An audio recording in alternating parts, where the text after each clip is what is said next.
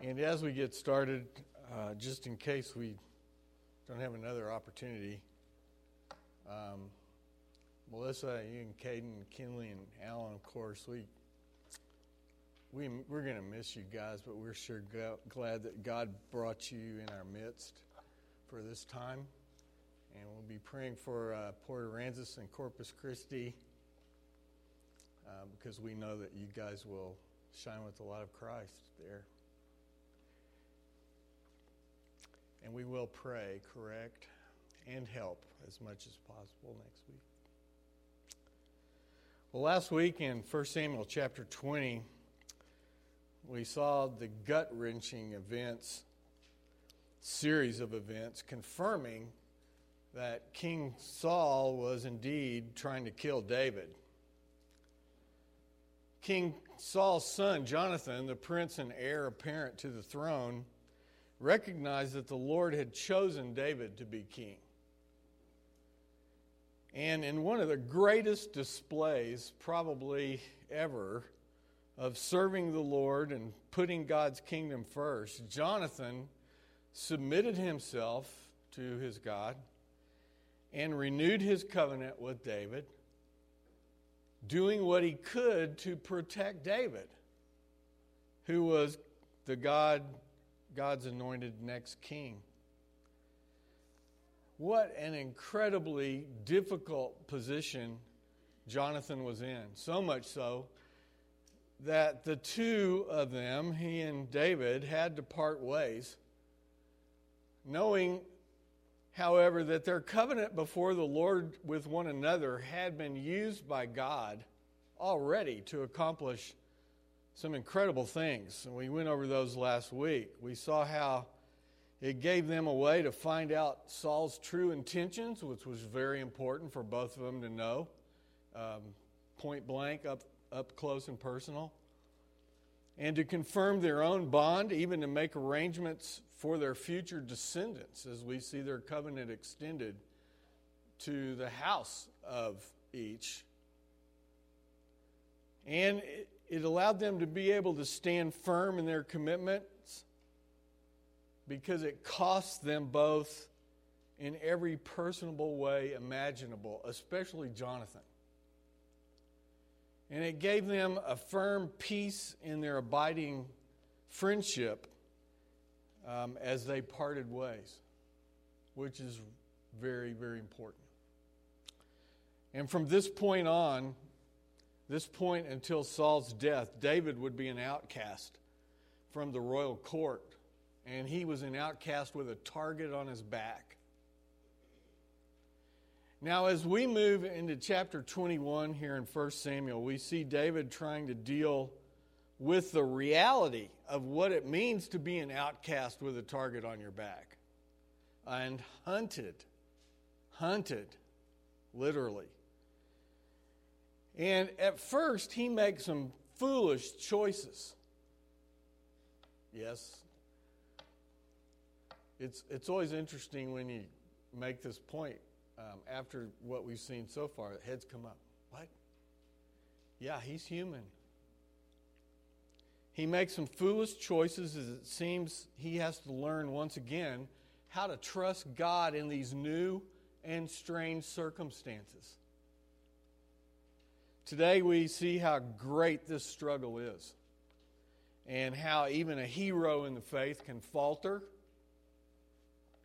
And we also see behind the scenes how the Lord protects and delivers him even in his sin and foolishness,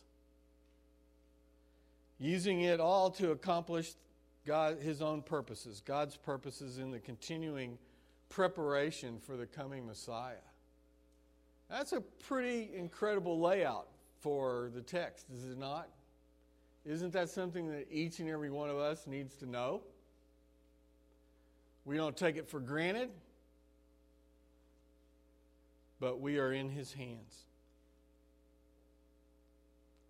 There are some horrid consequences in chapter 22 that we're going to see, and many juxtaposition points of behavior in both chapters 21 and 22 that for us to consider as we're reminded as we see what's going on here with David of our own weakness and our own proneness to wander. God's faithfulness and grace shine through all the messes of our sin and confusion. And we'll see that glaringly clear today. If you are able, would you please stand? I'm going to read chapter 21 of 1 Samuel. The text is going to be very close to whatever you have, but I'm going to be reading from the Holman Christian Standard Bible today, except for one word. And there's probably only one person in here that'll know which word that is. David went to Ahimelech the priest at Nob. Ahimelech was afraid to meet David, so he said to him, Why are you alone and no one is with you? David answered Ahimelech the priest, The king gave me a mission, but he told me, Don't let anyone know anything about the mission I'm sending you on or what I've ordered you to do. I've stationed my young men at a certain place. Now, what do you have on hand? Give me five loaves of bread or whatever can be found. And the priest told him, There is no ordinary bread on hand. However, there is consecrated bread. But the young men may eat it only if they've kept themselves from women. David answered him, I swear that women are being kept from us as always when I go out to battle. The young men's bodies are consecrated even on an ordinary mission. So, of course, their bodies are consecrated today. So the priest gave him the consecrated bread, for there was no bread there except the bread of the presence that had been removed from the presence of the Lord. When the bread was removed, it had been replaced with warm bread. One of Saul's servants, detained before the Lord, was there that day. His name was Doeg the Edomite, chief of Saul's shepherds. David says to Ahimelech, Do you have a spear or sword on hand? I didn't even bring my sword or my weapon since the king's mission was urgent. The priest replied, The sword of Goliath, the Philistine, whom you killed in the valley of Elah, is here wrapped in a cloth behind the ephod. If you want to take it for yourself, then take it, for there isn't another one here. There's none like it, David said. Give it to me. David fled that day from Saul's presence and went to King Achish of Gath. But Achish's servants said to him, Isn't this David, the king of the land?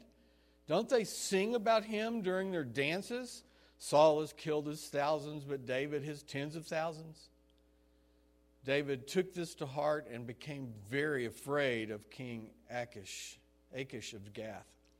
So he pretended to be insane. And in their hands, he acted like a madman around them, scribbling on the doors of the gate and letting saliva run down his beard.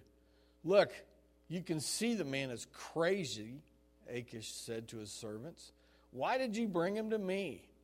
Do I have such a shortage of crazy people that you brought this one to act crazy around me? Is this one going to come into my house?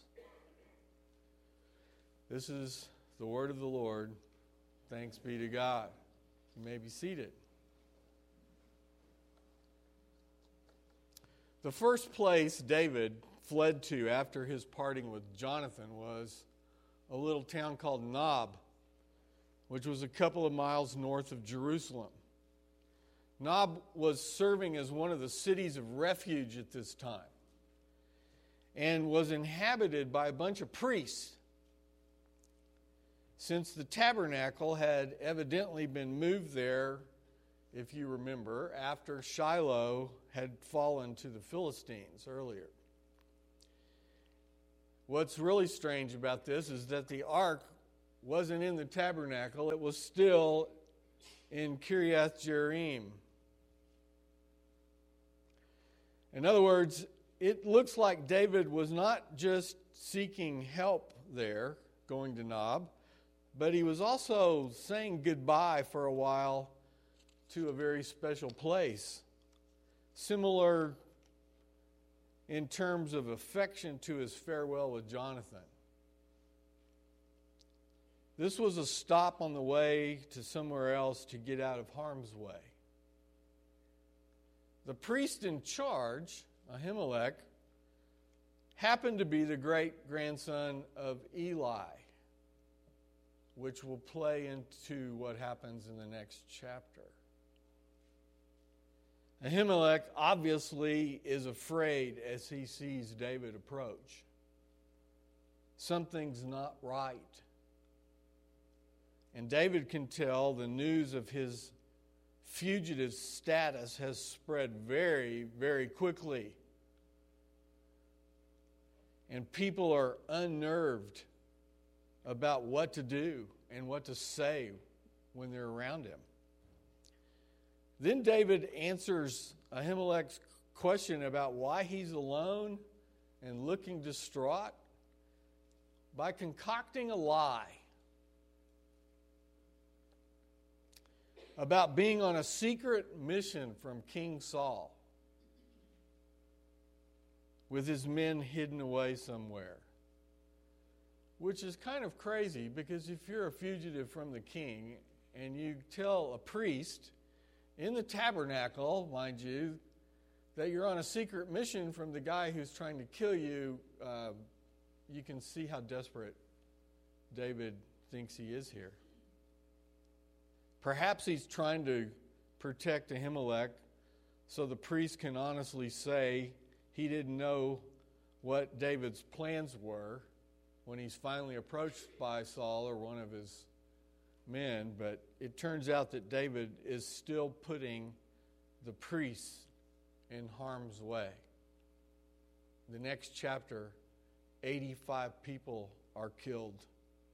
The town is wiped out as Saul gets so angry at what had happened.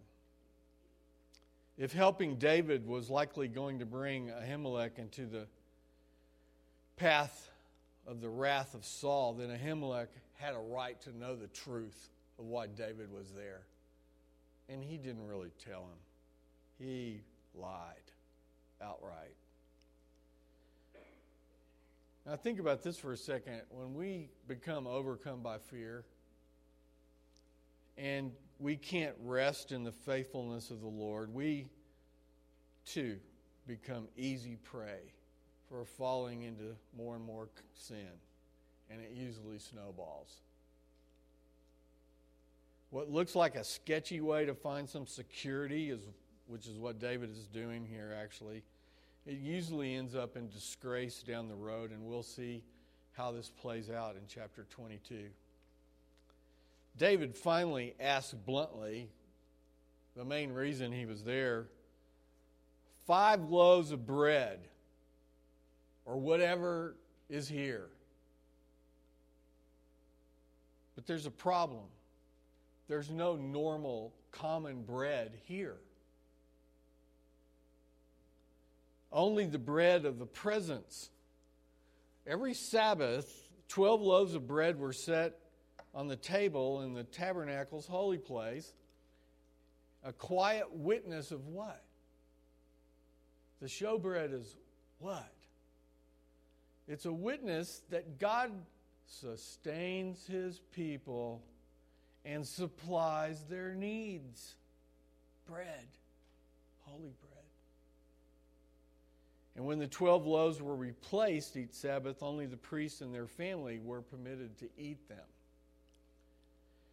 This is why we see the conversation in verses 4 and 5 referring to the Old Testament holiness code. Notice that David says the requirement was always kept by his men when they were out on a mission. But he, notice what he says after that. But how much more today will their vessels be holy? What's he saying? That is, he's saying a day when they would visit the tabernacle. So Ahimelech gives him the bread. Now, does this story sound familiar to anybody? Yes, this is the incident that Jesus refers to in Matthew 12, verses 2 through 4. Remember? It's one of those great questions. What are you doing?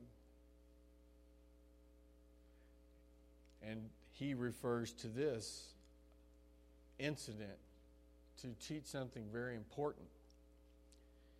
Most of the time, a lot of people get this completely wrong, especially if they're trying to rationalize their own unholy behavior. They go to the opposite string of the Pharisees' questions there. His point was not that mercy overrides the mere observance of God's law. And that's usually how it's presented all the time. Just be merciful, it doesn't make any difference what God said. Jesus says something very different here. What he's teaching is that the intent of the law was fulfilled by this act of mercy, by giving David this holy bread. Did you, did you get that? The intent of the law was actually fulfilled by giving them this bread, especially because it was a witness that God sustains his people and supplies their needs, and it was the only thing there. And this was the man who was anointed to be the next king and a type of the future Messiah. You could go on and on and on and on. The point is, for David, God provided his, sus- his sustenance. Uh, we could say it this way his daily bread in a time of great need, even though he'd been lying to a priest in the tabernacle, foolishly trying to wheel and deal when overcome by fear and the confusion of now being an outright fugitive. For David and us, we receive our daily bread not because we are godly, but because God is gracious. So if you were one of the ones sitting there raising your finger going, but Leviticus says this was wrong, what Jesus taught, how he used this example is to remind us who are we to say anything? We receive our daily bread not because we are godly, perfect, but because God is gracious, which makes us even more grateful, humble, and obedient. Now, you notice right there in this text, there's also this sentence about this person lurking. And he's got this great name, Doeg one of Saul's servants, we learn in verse 7. We cringe when we read this part because we know that this isn't the last that we've heard of him. It's not just somebody mentioned in the text. He's going to come back to cause some trouble. And of course, he will report all this to Saul. He's the one. In verse 22 of chapter 22, in fact, David admits that he knew as he saw Doeg there and that Doeg had seen what he was doing. He knew that Doeg would report what he saw and that the priest would be harmed because of him and that he did nothing to intervene. David did nothing to intervene and stop this. David, in that verse, admits that he knew he was responsible. Let that weigh on you for a moment. Then we read that David asked Ahimelech for a sword or a spear in verses 8 and 9. Lo and behold, well, before we get to the part where he finds out what Ahimelech has, he shows up here looking destitute. He's on the run. He doesn't have any supplies. He doesn't even have a weapon. And that's important to realize as he takes off that the level of the desperation and the fear that he was feeling. But Ahimelech doesn't just have a weapon, he has Goliath's sword. This is where they were keeping it as kind of a testimony to how, what God can do no matter how big the problem is. And David responds with something very interesting. He says, There is none, no sword like this sword. Give it to me. So, what is David trusting in here? it should be clear that this is the same David who refused to wear even the armor of the king of Israel when he was filled with the Holy Spirit for his battle with Goliath. This is the same person. And who now is all excited and rejoices in the fact that he can wield the weapon of his former pagan enemy that he used to cut off Goliath's own head. You can see the trust shifting. David was no longer relying on God's strength. He was exulting in this humongous sword, saying, There is none like that. Give it to me. So, how can we sum up David's brief, brief passage through Nob?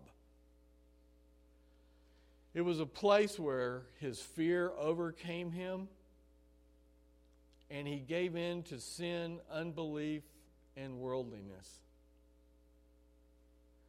David tried to protect himself with a lie.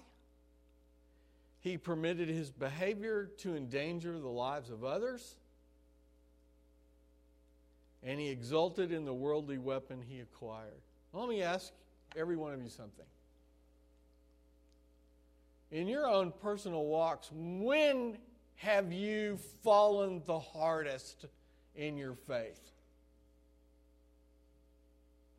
So many times it's right after one of the most unbelievable times of faith and strength and humility and love and affection and closeness to God. Sometimes it's right after that. This is right after he and Jonathan had one of the most emotional partings of two friends in the history of the world. They had found out the truth about, about Saul, Jonathan's father. They had renewed their covenant. They had cried, embraced, and they knew they weren't going to be able to see one another, but they were trusting God in it all. And David takes off, and somewhere in between, right there, and where he gets to this place, the reality just overwhelmed him. Does that sound familiar to anybody?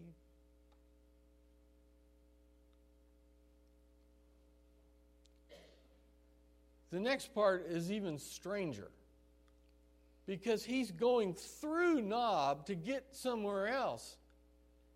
And we would imagine all sorts of places, but never Gath. Why not? Those of you who have been paying attention know that Gath was the hometown of Goliath. David fled to Gath. One of the favorite sayings in our family is, What were you thinking? Or what are you thinking? Well, we can go, what is David thinking? This is not a good plan. It's not a good idea. Perhaps he was thinking of the maxim that we often hear now in all sorts of games of strategy, written on film, stories, whatever that this would be an example of the enemy of my enemy is now my friend. But no way. In other words, could David really believe that since Saul is now his enemy, as well as, as the Philistines' enemy, the Philistine king of Gath might be David's friend and grant him sanctuary there? That's what he's thinking. David should have realized that just the fact that he was planning this indicated how desperate he was. When Achish is my best hope, I'm in real trouble. But he never got there, folks, until he got there. Look where his fear and desperation, and possibly his own self pity at this point, but God anointed me as king. It's never going to happen. In fact, I'm going to be killed before I even get the chance. So, did God really mean what he did? Will Jonathan stay loyal to me? I don't have any place to go. In fact, next chapter we'll see how he relocates his own parents because of the threat of taking his life and anybody that's related to him to Moab. Not close when you walk there.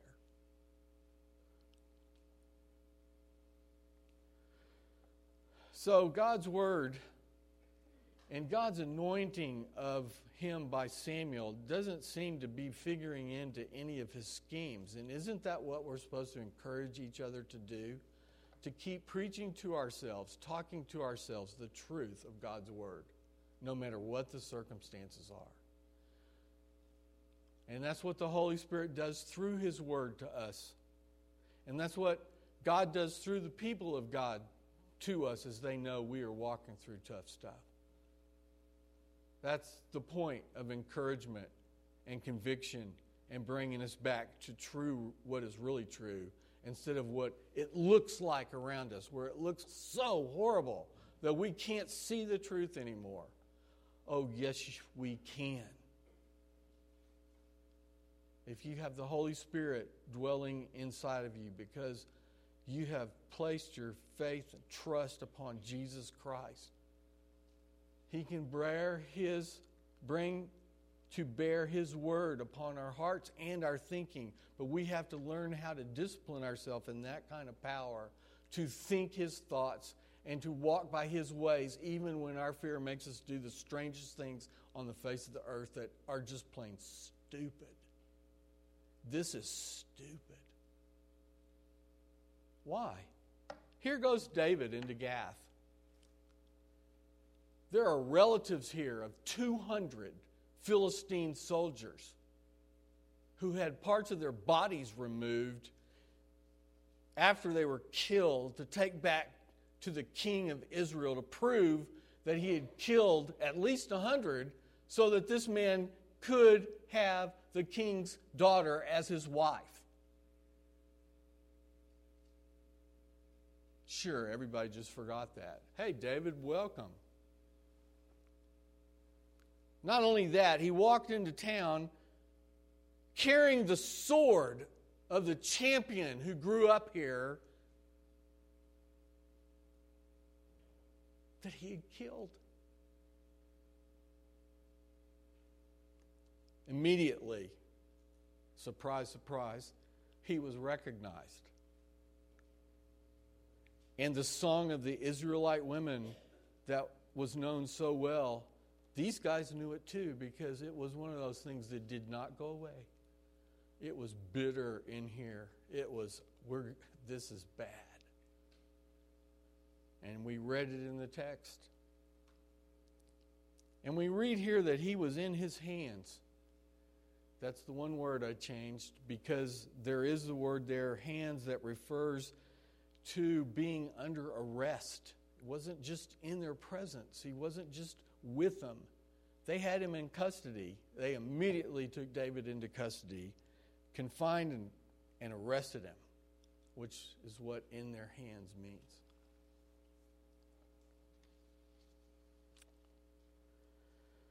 So David concocts another, the most desperate plan he pretends to be insane. The king buys it and wants nothing to do with another mad person around him, so David is let go. And some people go, wow, you lucked out. What a great actor he is. But something for you to do today after celebrating with mom. Read Psalm 35 and Psalm 56, actually 34 and 56. If you read the title of each one,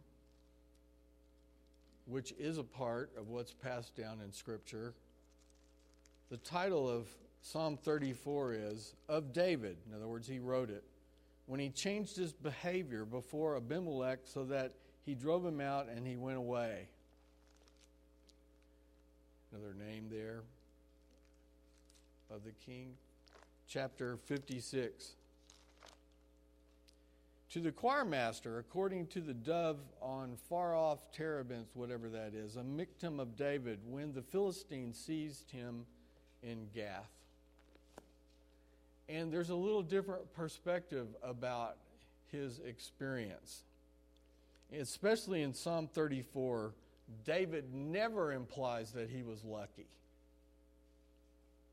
He does talk about God delivering him from all his fears and his troubles. Uh, yeah.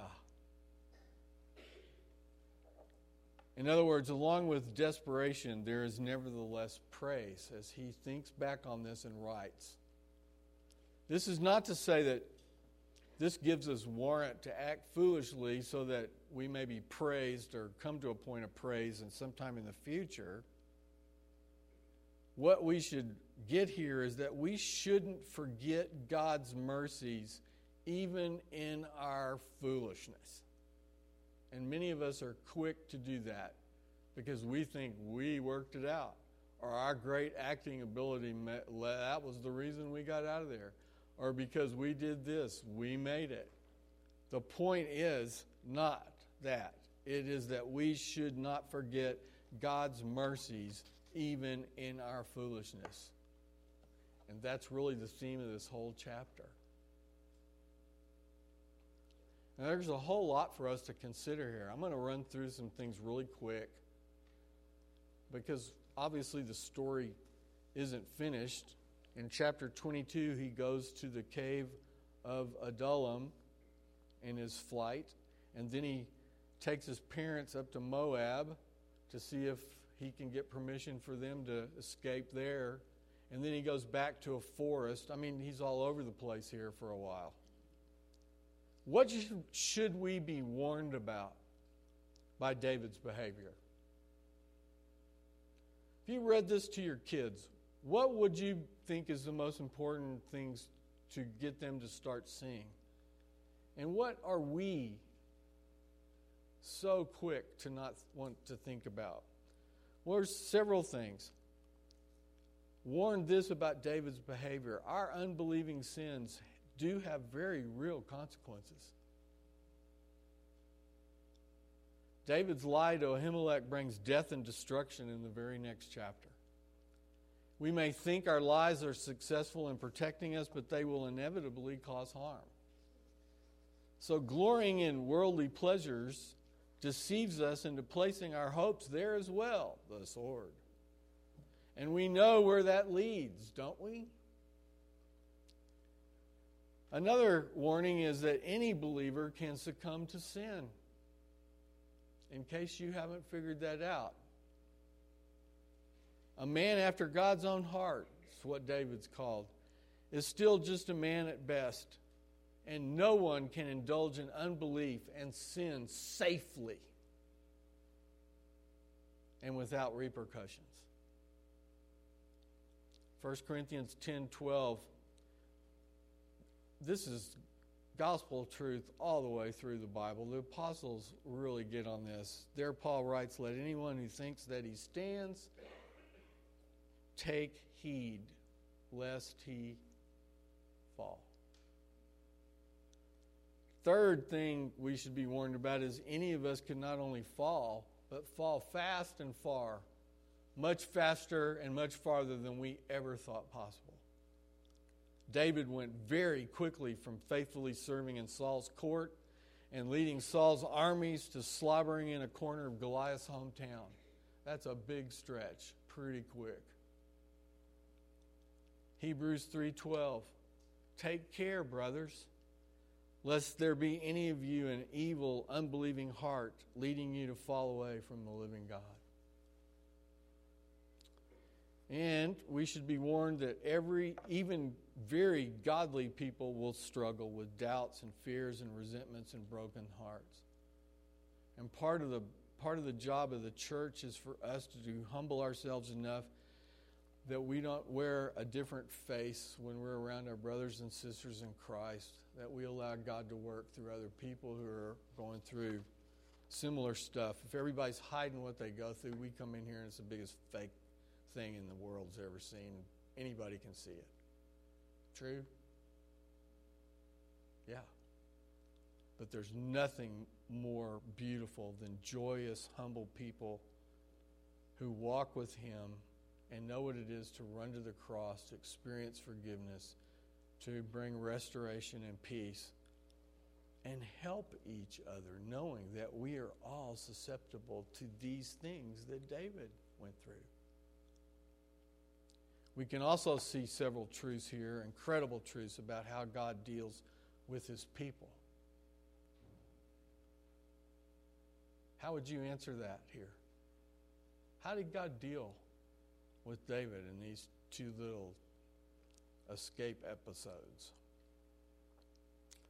Well, first, God faithfully provides for his people in all of our needs.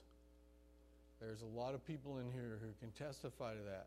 Man, I didn't know how, and you fill in the blank, and God is faithful in some way that maybe you didn't ever dream of. Dale Ralph Davis notes that in the confusion and danger and fear, David received his daily bread, which was a quiet witness that the Lord sustains people and supplies their needs. And David recognizes this later. But I'm sure he ate thankfully even then. And so did his men. Secondly, God protects his people in danger. This is the main theme that's reflected in Psalm 34 and 56. And we're going, yeah, but, well, just a second. David realized that in his lowest and darkest moments, that God's unseen help was still protecting him. That was a weird scenario in Gath.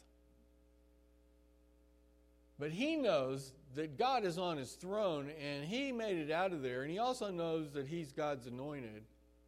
And some of that's starting to, to come together. That God protected him even when he thought it was over. But God's plan for him was not over yet.